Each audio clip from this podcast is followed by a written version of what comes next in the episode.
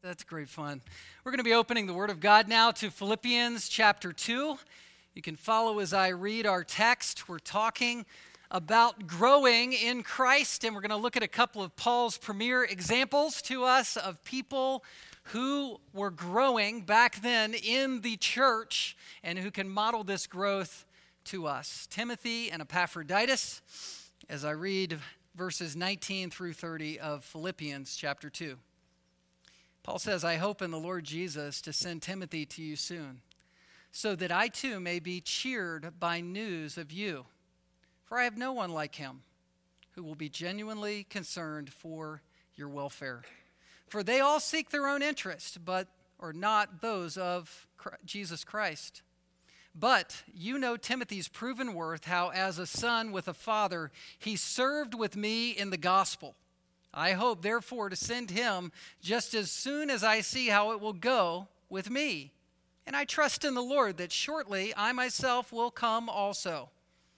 I have thought it necessary to send you Epaphroditus, my brother and fellow worker and fellow soldier, and your messenger and minister to my need. For he has been longing for you all and has been distressed because you heard that he was ill. Indeed, he was ill, near to death, but God had shown but God had mercy on him, and not only on him, but also on me, lest I should have sorrow upon sorrow. I am the more eager to send him, therefore, that you may rejoice at seeing him again, and that I may be less anxious. So receive him in the Lord with all joy and honor such men, for he nearly died for the work of Christ, risking his life to complete what was lacking in your service to me. This week, uh, some of you know, but perhaps some of you don't, I was able to go to a conference um, and sort of slip away in the stream of this year. And um, I had an incredible experience. I've been to conferences over the years, Christian conferences. This was a conference at the Master's College with uh, alumni and former students and, and present students, and then other people who come and fill out the conference. About 1,200 people gather and worship God. And the conference was called Truth and Life, and it was highlighting the Scripture, the Word of God, and its truthfulness and power. And keynote speakers, John MacArthur, and a gentleman named uh, Mark Dever, who is the pastor of Capitol Hill Baptist Church in D.C. We use his book, Nine Marks, here in our training of church and church life. Also, Dr. Clint Sinclair Ferguson, who is a man in his 60s and is a statesman and theologian and from Scotland. So he has an incredible Scottish brogue, but just, you know, so you just want to hear him recite names from the phone book and that'll be fine. But just a profound theologian and, and great handling of Scripture. And he, he was on display um, this week as he put Christ and God's Word on display. It was great. And it was refreshing to my soul, and the worship was great. But perhaps more importantly, than just being around those men was to be around relationships that I had um, established some 18 years ago. And I was employed at the Master's College from 94 to 98, and so age 22 to 26, I received great discipleship input through those years as a young man, and part of those years as a single young man. And that was my seminary years, and yet I worked at the college and was able to re engage with those relationships on a heart to heart level. That was because of those relationships, I got kind of a backstage pass where I was able to sit at a lunch with Dever and MacArthur and Sinclair Ferguson. And because I was single there at the conference by, by myself, I was able to sort of navigate through and be freed up and um, flexible to see people, people from here that were there, and and to meet with people. It was also highlighting the Word of God in a way that was uh, tangible and practical. They were talking about Reformation history, and they brought in a company that, that is sort of a trust where they have Bibles that, that go back half of a millennia to the 1500s that were on display for you to touch, handle, and, and actually engage. It was amazing. Bibles that, you know, 100 years after the Gutenberg press was invented, they were they were pressed and put into print in the English language. And so we were celebrating the accessibility of the Word of God to Christians and how the common man, the plowman, was able to have their own copy of the Word of God in their own language. And these Bibles were intact. I mean, they were, they were right there, and we were able to handle them with care. And, and there were even stories surrounding these particular Bibles, the Geneva Bible or the Matthew Bible or an actual 1611 King James Version Bible. It was there to, to handle, and, and there were pictures and images that were pressed on these pages of martyrs who were contemporaries to these Bibles who died to preserve them. Even one man who, who was talked about who actually um, confiscated, confiscated the Bible, and he was able to, to sort of handle it and guard it in a way where John Calvin had handed him the Bibles so that he could guard them as John was brought away, and then later he was martyred for doing that. But the Word of God and its accessibility was advanced through that time period. So when you think about martyrs' blood stains on the pages of Scripture, those were those kinds of Bibles. So it just it elevated my my love and um, commitment to God's Word and and the preciousness of handling it and its life giving power. But perhaps more important than all of that, again, was the personal one on one time I had with people that were there. And the people who are leading the Master's College now, even the acting president and vice president, um, there were friends of mine eh, on a more peer level when I was in my 20s, and so they're still there. So a lot of people that I've known for a while were there. And so I was able to go and meet with people face to face, one on one, and just talk about my heart here, their hearts there, and the connectivity that you can experience in Christ, in that kind of relationship. You can't buy that kind of experience. It's the Paul, Timothy, gospel oriented, spiritual, life on life connection that God gives to Christians as a gift. That people who are outside of Christ cannot know the richness and depth of that kind of connecting. And you know it if you have that kind of relationship with someone. They're rare, they're few and far between, but I got to go up to the table of relationships in a way that I feasted well. And it, and it encouraged me to, to come away from Anchorage Grace Church and look backwards at it from a distance in the context of those relationships, it drew me back here where I wanted to run again at full speed because the Lord is working and He's maturing this place. And my descriptions of here to them there, whether it was a seminary professor I sat with, or a friend, or someone who had mentored me, or a pastor at Grace Church, when I, when I spoke of my experiences here, it was invigorating. It was encouraging. It's like when you're a relative who sees children every six months and you, you see the growth, but when you're in the middle of it, it's hard to get it and see it. But from a distance, God is at work in this place. There's something vital that's happening here. And, and it was fun to enjoy it and celebrate it with those people and relationships there, men and women. It was just a, a precious time to re engage with people. When you engage with somebody like that, it's as if you've left your imprint on their life. And when you talk to people that you love like that, isn't it like looking into a mirror where you see some of yourself in that person and they see some of you of them in you and it's it's precious. That's the effect that Paul has with Timothy and with Epaphroditus. These men shared Paul's heart. He had left his indelible impression on them and he had the deepest respect for these men. And what we're going to find here over the next couple weeks as we study Timothy and then next week Epaphroditus is that these men become cameo portraits of what it looks like to grow. What it looks like to grow in the gospel. Remember, last couple weeks we've been talking about verse 12 of chapter 2 work out your own salvation with fear and trembling, for it is God who is at work in you both to will and to work for his good pleasure. Remember, we were talking about that? The sanctification, the Christian grows in the Christian life. Well, that is a difficult thing to think through sometimes because we know where we are and where we aren't right?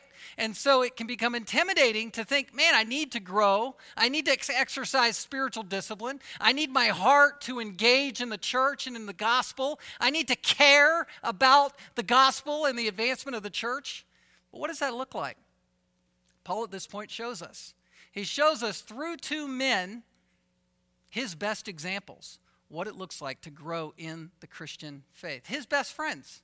Timothy is probably his best friend in the gospel and is the one that God is most vitally using as an example of growth from Paul's ministry to his friend Timothy. And so we're not putting man on display, but Paul is putting Timothy and Epaphroditus forward to the church to say, listen, if you want to know what it looks like to grow in your salvation, to work out your salvation in fear and trembling, this is what it looks like. And by the way, but Timothy and Epaphroditus, they're not apostles, so they didn't do miracles, they didn't hear direct revelation. They're just normal Christians. So this is a window actually into normal, radical, risk taking, front lines in the battle Christian growth and Christian living. This is how you're supposed to think. This is how you're supposed to live. This is the kind of gospel effects that happen in the life of a gospel growing Christian. So let's look at Timothy first of all. Timothy. Verse 19, Paul says he's writing to the Philippian church from house arrest, chained to a guard. He says, I hope in the Lord Jesus to send Timothy to you soon. Let's stop there. He's trusting in the Lord. He realizes that this is a unique decision to send his best friend, who is sort of his life support, his point of encouragement. He's trusting in God to send him to them. He's hoping in the Lord, his dearest relationship. This is his son in the faith. This is his protege. This is his very own heart. And remember, execution was a probability or a possibility for Paul. And so he's weighing this decision very carefully, but at the same time, he is sacrificially giving himself by giving the best thing that he possibly could give. If you're taking notes, the outline header, two of Paul's best examples of what growing Christians look like are Timothy and Epaphroditus. We're starting with Timothy. And he possessed He's a man who possessed the reputation of being selfless. This is the best Paul could offer. Again, protege, a son in the faith. We don't know if Paul led this man to Christ, but we for sure know that Paul adopted him as a son. He only spoke of co- people that he had led to Christ, his converts, in that kind of familial or parent like language. He's a son. He's part of my heart. I mean, Timothy was a single man, but he adopted people in the faith, and he most intimately adopted Timothy as his son. Timothy, uh, Paul probably, uh, you know, a late aged man, maybe in his uh, 60s or middle upper 60s, and then Timothy in his young 30s. He's loving this man as his very son. Probably had contact with him on his mer- first missionary journey. But then, as Acts 16 says, as he came back through a second time, coming through Lystra on his second missionary journey, he heard by reputation in Lystra that the brothers or the brethren spoke highly of this disciple. You could find that in Acts 16 1 through 3. This was a man, Timothy, who had been raised by his mother and grandmother in the faith. That's 2 Timothy 1. And then 2 Timothy 3:15 says that they from infancy discipled him or taught him the sacred scriptures which were able to make him wise to salvation. That's 2 Timothy 3:15. Talking about the power of the scripture. So we don't know if it was through that discipleship ministry of the grandmother and mother the father, Acts 16 says the father of Timothy was a Greek, so he was probably an unbeliever, but these godly women invested in this child. And he knew the scriptures. And perhaps Paul just reaped the harvest the first time through on the missionary journey, but the second time through showed that this man had grown. He had a reputation of godliness, so much so that Paul said, I'm adopting you and I'm taking you on the field with me. Timothy became an emissary for Paul. He had vital ministries to the church at Corinth. You can read about that. And the church at Thessalonica, where, where Timothy would go as a front runner for Paul and would bring Paul's letters and bring correction and bring pastoral ministry and vitality to churches, where Paul then would follow on. But it was all Paul's heart going through a man who was very contented to play second fiddle, to play the servant leader, to come behind behind the scenes. This was this kind of man. We don't have anything written down from Timothy in Scripture. So it's hard to fully know his personality, but we have a lot of Scripture that speaks of Timothy's reputation. We don't hear from him, but we hear a lot about him. And so we infer things from Scripture to learn about and be affected by this man. A man for whom Paul ultimately in 2 Timothy 4 would hand the baton of leadership to and say, Listen, young man, stir up the spiritual gift within you, guard the trust, guard the gospel, be faithful, continue, 2 Timothy 2 2, to spread the invisible advancement of the kingdom of God through making disciples, raise up elders, spearhead church movement. He was entrusted with a great deal.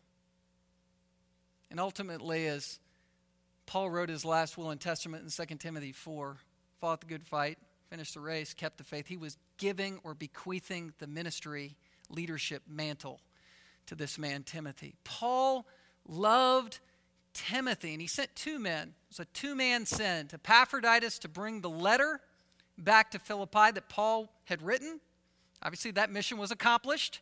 He wanted to protect Epaphroditus because he kind of had come for a short while to minister to Paul and meet his need. We're going to learn about that next week. But, but Paul wanted to affirm Epaphroditus as a godly man and send him back. And then he wanted to send Timothy ahead because there was enough going on at the church of Philippi that was dangerous to the church that Paul needed to get his heart there quickly. You couldn't email it, you couldn't Facebook it, you couldn't use FaceTime. You, you couldn't pick up a telephone. You couldn't get there except by sending a person.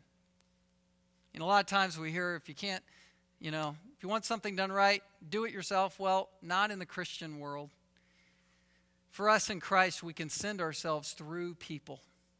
You raise people up, you invest in a heart, you invest in a mind, and that person can go for you with the gospel.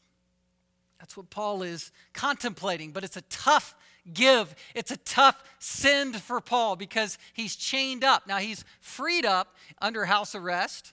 He can move around, minister, talk to people, but he's still chained to a Roman guard, probably day and night. And so it's a tough situation for him. He's got to go before Caesar and put his life on the line, and he could die. And so he wants to do this carefully and right. Look, look at the emotion. He's saying, I hope in the Lord Jesus to send Timothy to you. He's hoping, he's praying about this.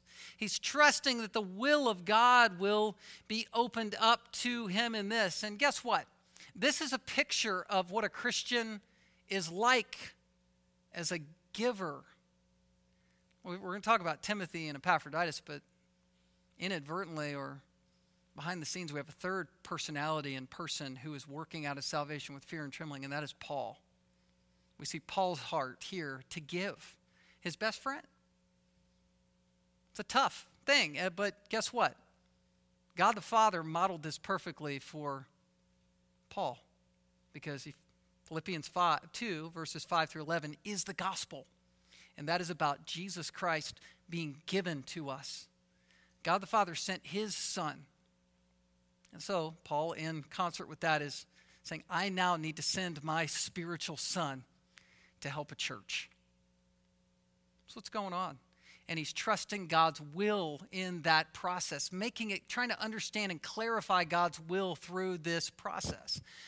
God the Father sent his son willingly, but he did so according to God's will. Which is kind of a mysterious thing to think about, but God's will and plan was for Jesus to be sent to die for the world. That was his plan. Peter said as much in his sermon at Pentecost in Acts 2. He said, This Jesus, confronting the Jews, delivered up according to the definite plan and foreknowledge of God. So, God followed God's will to send his son. And Paul, here, in like manner, in flesh and blood, in a risky way, was saying, I'm going to send my most comforting relationship away, but I'm trusting Christ or God's will to do that. That's the dynamic of what's going on in Paul's heart. But it's not only to send him to them for encouragement, he's sending Timothy to them so that Timothy can come back to him and encourage him back. Sometimes you send people away so they can encourage you back, and that's what he's saying. He's saying in verse 19, I, I want to send Timothy to you soon, quickly, so that I too may be cheered by news of you. Cheered means to be filled with courage. I want to be encouraged. I want to be strengthened as I'm on the front lines here in Rome in a dangerous spot, and I wanted him to come back. And he was very optimistic that Timothy could do the job, could pastor the people, could confront the issues, could navigate through the difficult spiritual dynamics at the church, and could get to the heart of the people in such a way that would be powerful, effective, and then an encouragement back to him. That's what's going on. When I was walking around, um, just to take us back to the conference of this week, I, I felt that I was led by God to strike up certain conversations. I went back from the college down to um, the church, Grace Community Church, where MacArthur, John MacArthur preaches. And I went there to the bookstore um, to grab a quick book. But the people who were checking me out, um, these two gals started to talk to me about where I pastor in Anchorage, and they knew the Riopels, who we support here. And Rob Riopel is a is an elder um, on our elder board, and they knew their children. So we started to talk about a couple of their daughters who babysit my kids. I mean, just striking up familiar relationship conversation that's a joy. But they said, hey, you know, there's somebody that knows all about your church and, and knows you. And um, knows about things, and she's right over here. She's the receptionist around the corner, and I was intending to go up and meet some of the with some of the people upstairs, and you kind of got to meet the receptionist, and it was Holly Kopp. Some of you guys know Holly Kopp. I mean, she knows all of you.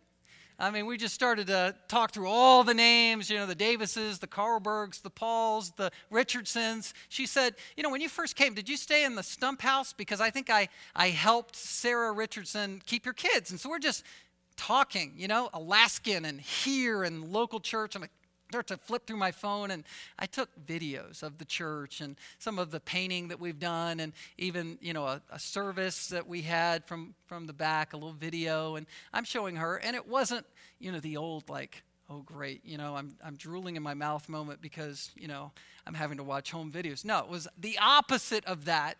She loved it. She hadn't been to the church in six years. And she was saying, Wow, the church is growing. And I, I sense vitality there. And she's been growing herself. She was a cross country runner here and then a cross country runner there at Masters and, uh, and then got married.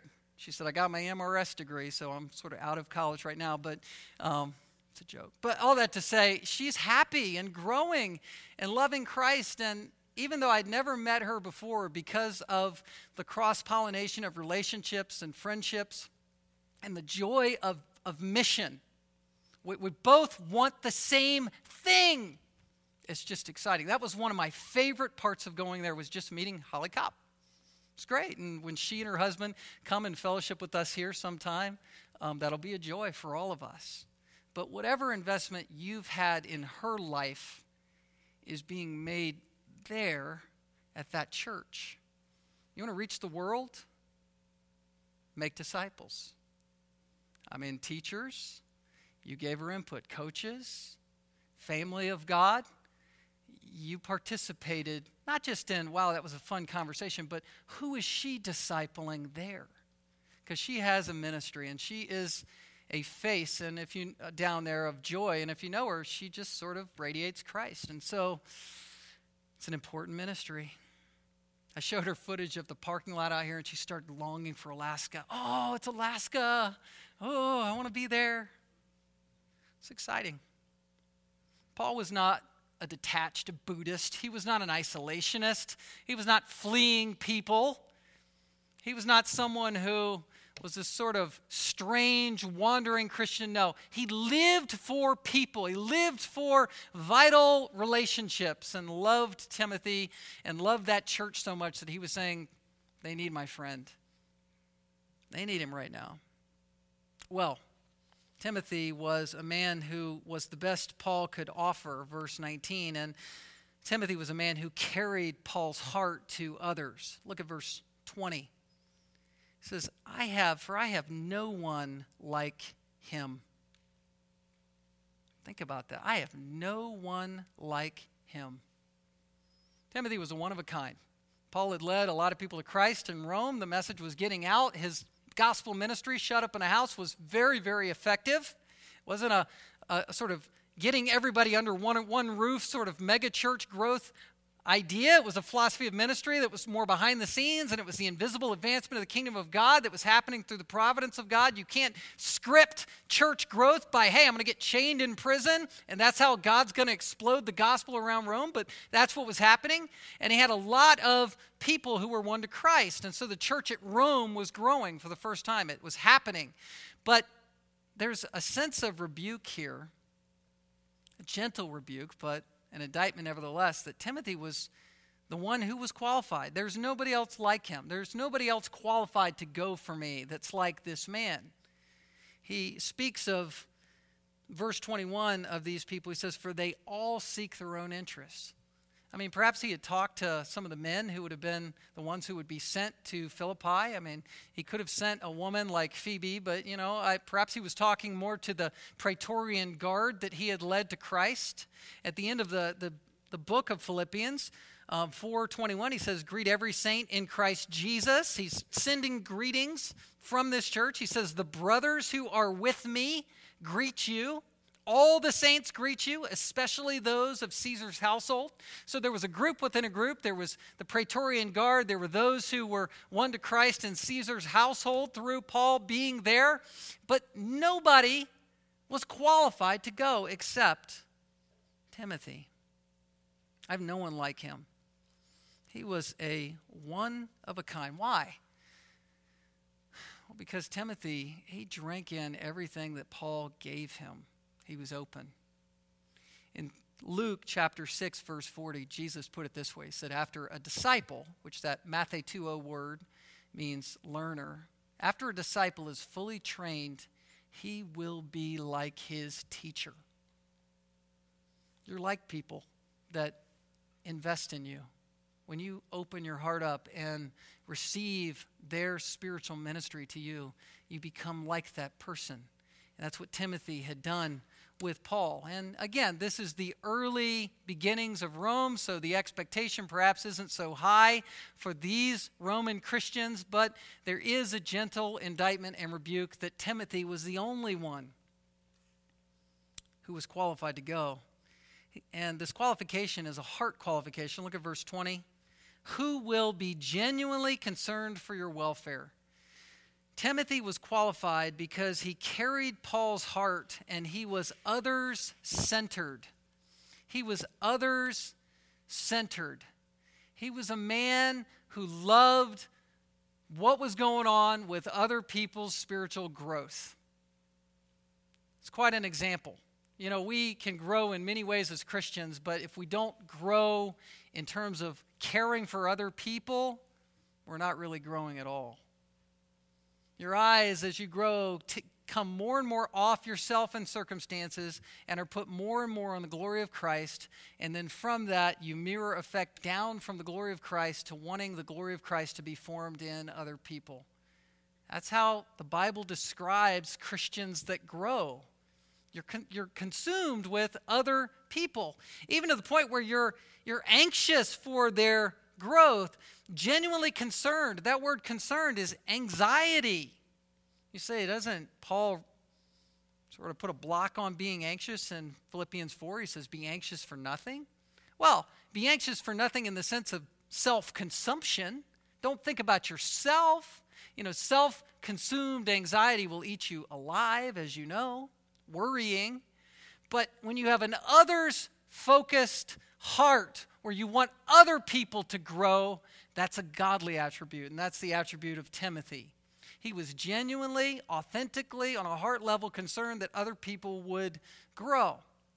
I had the joy of, again, reflecting back to the conference after the first session at the Master's College. Three young adults came up to me, and they were the three of the eight children of one of my mentors, um, the senior pastor at the Bible Church of Little Rock, where I was for 11 years, where Judy and I were. And three of their kids came up to me because they're college kids, and they were just beaming, smiling, happy. It wasn't just that they were happy to see me, there's a difference. They had countenances that were raised, and just, it was obvious. They loved Jesus. I was their children's pastor. When I showed up as a 26 year old, the two women that were standing in front of me, I remember them being six years old and them both reaching up and grabbing my hand to, to lead me into the restaurant. We sowed seed in their hearts. We participated, Judy and I did, in their growth. Little Logan, who my son is named after, is this adult who plays college basketball there, and he loves Christ. He loves his sisters. Is there anything better than that? To, to participate somehow in investing in the lives of people and then watching them grow. And they came through some tough times and they're growing.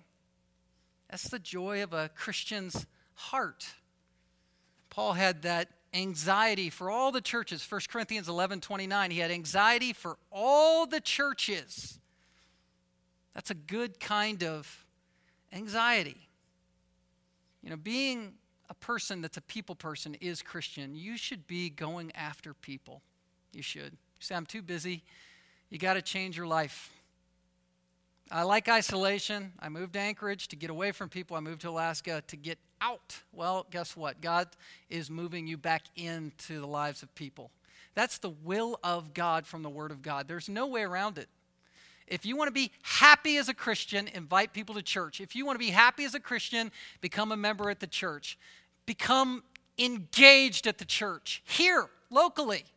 I'm biased towards this church. There are great other churches around. You know, if the Lord leads you somewhere else to be fully engaged, then God bless that. But otherwise, engage fully.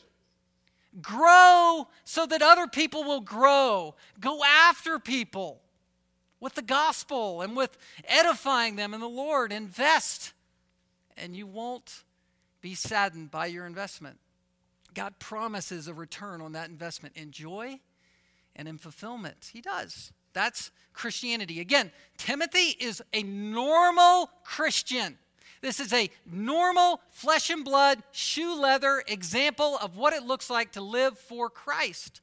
You have concern for other people. Look at verse 21. Timothy had the interest of Jesus Christ. You're supposed to have the interest of Christ. Look at this in verse 21. For they all seek their own interest, not those of Jesus Christ. Again, Paul's talking about his new converts, the early church at Rome, and he's saying, listen, by contrast, Timothy has the interest of Christ. What's the interest of Christ? Well, it's to be concerned for this church.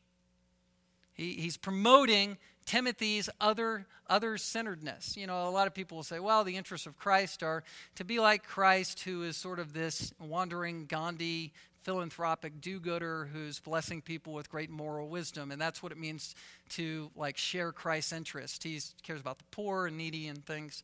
And that's true in, in the sense of caring for the poor and needy. But this sort of beatnik you know dressed down version of jesus is not what the bible's talking about by contrast, Jesus is not some ethereal energy in the sky where you're looking to be zapped by him in some kind of Gnostic experience where you're brought into some other dimension and that's experiencing Christ or having his interest. No.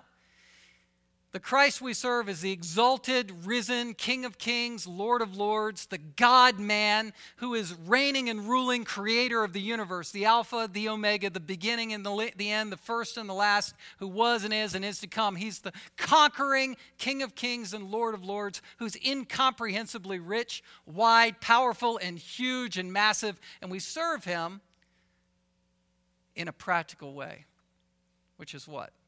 Well, where does the Bible talk about interest in this chapter? Well, Philippians 2 it says, verse 3 Do nothing from selfish ambition or conceit, but in humility of in humility, some translations in humility of mind, count others more significant than yourselves. Let each of you look not only to his own interest, but also to the interest of others. Here's that word, interest. And so, what does it look like practically? Well, it looks like investing in the lives of people in the church.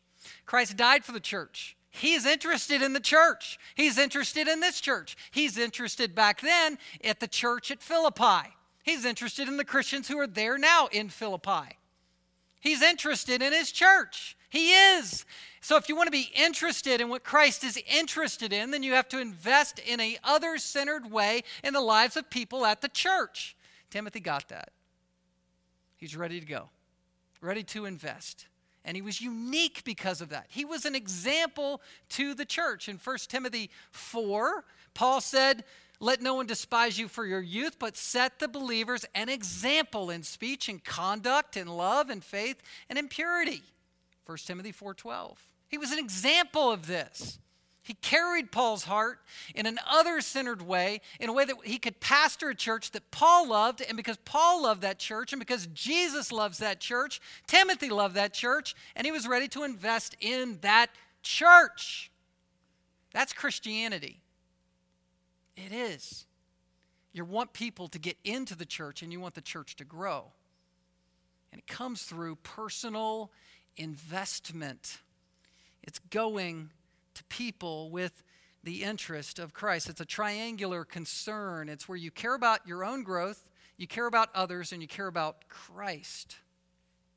This is the interest of Christ. We know that we're supposed to have the mind of Christ in um, Philippians 2:15. Have this mind among yourselves, which is gospel, self-sacrificial living that comes from a mindset that is promoted and prompted by the gospel, which is verses 5 through 11. Christ's exaltation, he's exalted, he comes down in his humiliation, and then he's exalted to the right hand of the Father in super exaltation. He died for you and me, he died for the church. And we need to have an interest in the church that's prompted by that sacrifice. We are, as the old children's song goes, his hands and his feet, having an interest in others.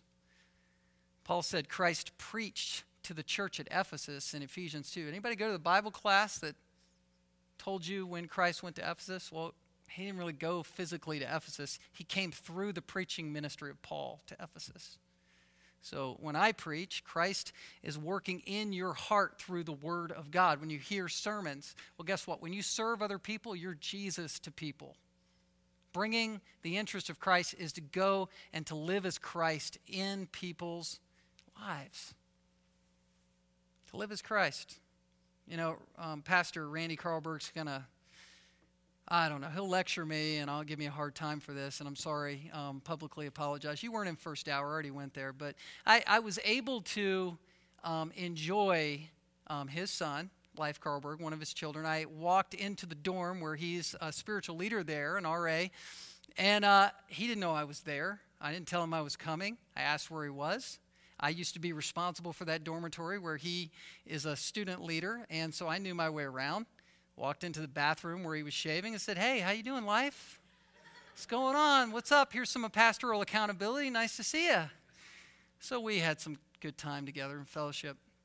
But what was most notable to me about him there, as with other students, Jordan Edwards and others, was life has a reputation that other people, um, you know, even the leaders of the college were talking about. He's remarkable. He's a godly man. I'll stop. But I won't stop at this.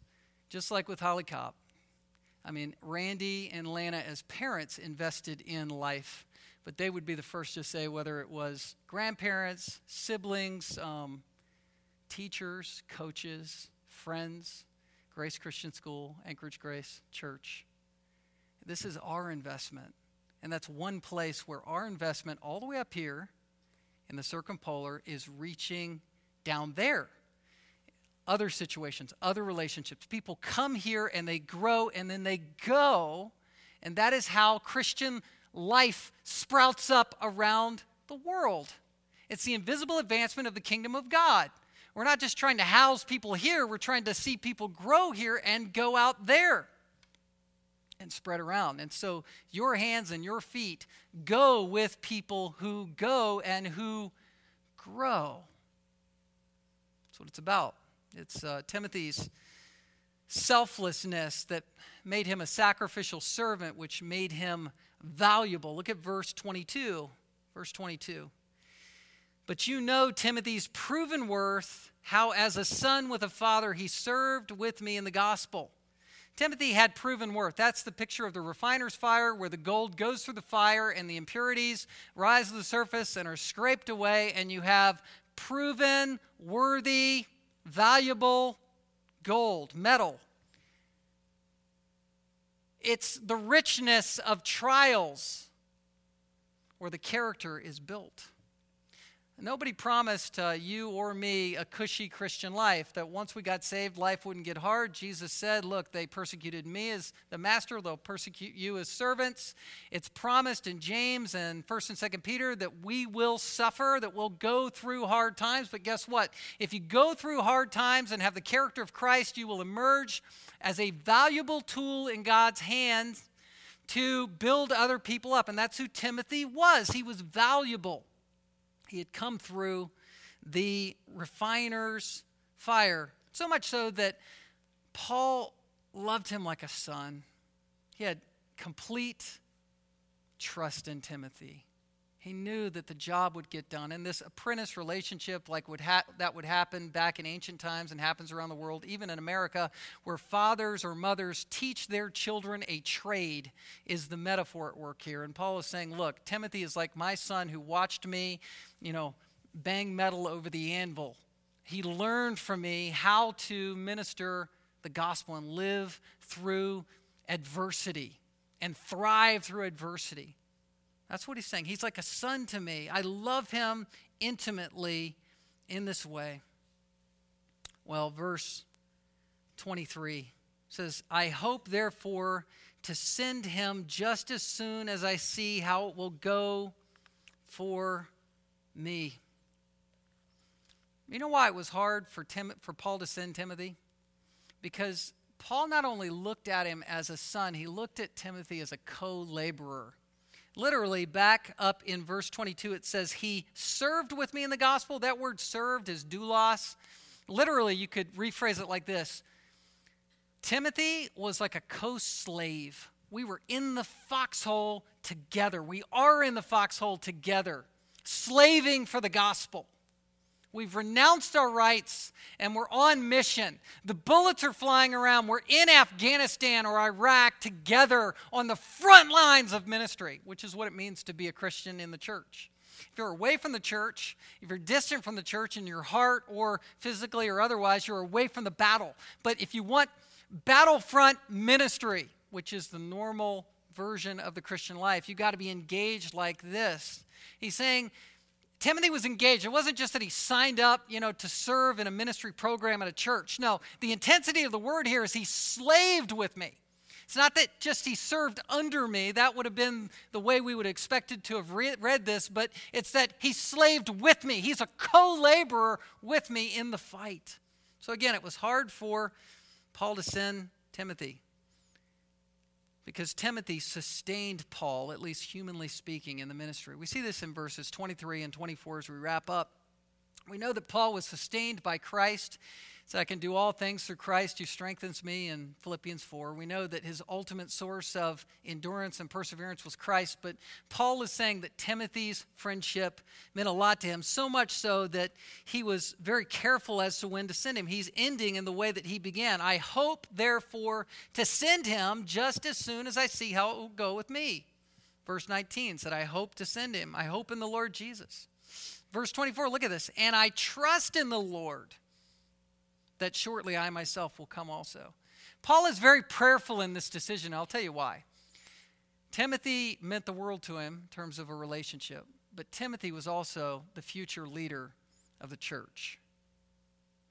And so, if Paul was going to die, he wanted to make sure that he made his full and final investment in his son in the faith before that happened.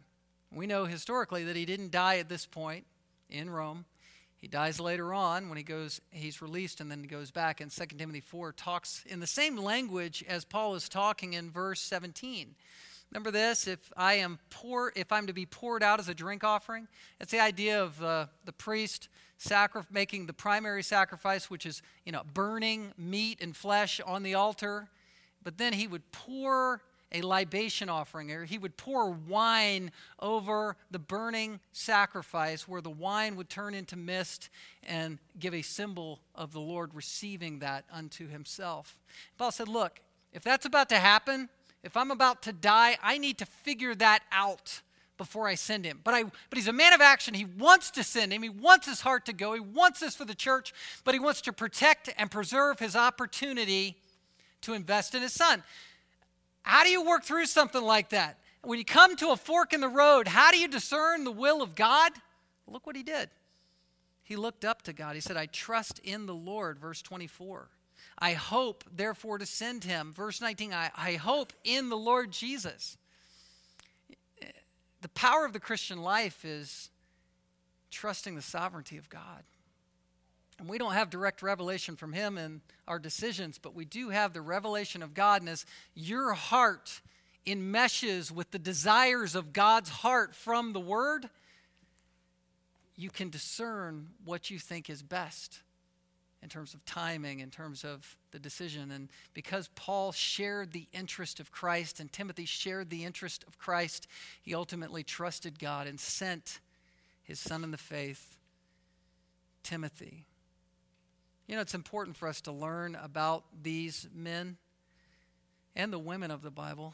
At this point, these men, Timothy and Epaphroditus, you know why? Because they were frontline Christians. They were the special forces men in the battle, in the scrum, in the fight. And when you begin to believe that normal Christianity doesn't look like this, it's easy for things to become calm and easy and self focused and anxious filled in our lives, isn't it? But when you become self sacrificial, when you slave for the gospel, when you become others centered, when you put yourself on the front lines for Christian service, when you get out of your comfort zone and enter into the fight, into the battle, that's when Christianity is vibrant and vital. And that's when the investment goes worldwide. So find your Paul Pray for someone to invest in you and find your Timothy or Timothy's. Find ways to advance the gospel through people. Let's pray. Father, we thank you for this time where we can look at the life of Timothy and for next time when we will look at the life of Epaphroditus. I pray, Lord, that we would be enriched by these inspired living examples to us. These were real people in real time in history who fought the good fight and who worked out their own salvation with fear and trembling.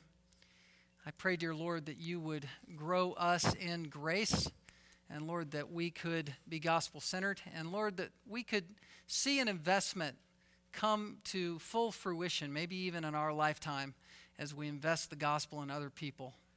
In Jesus' name we pray. Amen. Well, I want to thank you for uh, this morning. I want to ask uh, Pastor Randy Carlberg, since I've put him front and center in the sermon, to come up and close us in a word of prayer.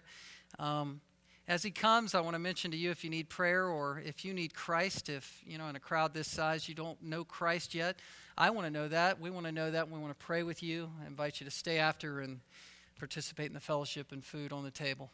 Randy, pray. Pray with me if you would. Our Father God, we are so thankful for those people in our lives that you place, that point us to you, that encourage us to walk with you, that challenge us to follow hard after you. I pray, God, that you would help us to be open and sensitive to those people that you have placed in our lives. And I pray, God, that you would help us to be obedient, to be those people in the lives of those that you bring our way. May we be concerned with the needs of others as more important than our own. May we be about being a blessing to those that you bring into our lives. And may we do it for run, one reason and one reason only for your honor and glory. Thanks for this challenge. Pray, God, that you'd use it this week in our hearts and minds that we may be more like the people you call us to be. We love you. In Jesus' name I pray. Amen.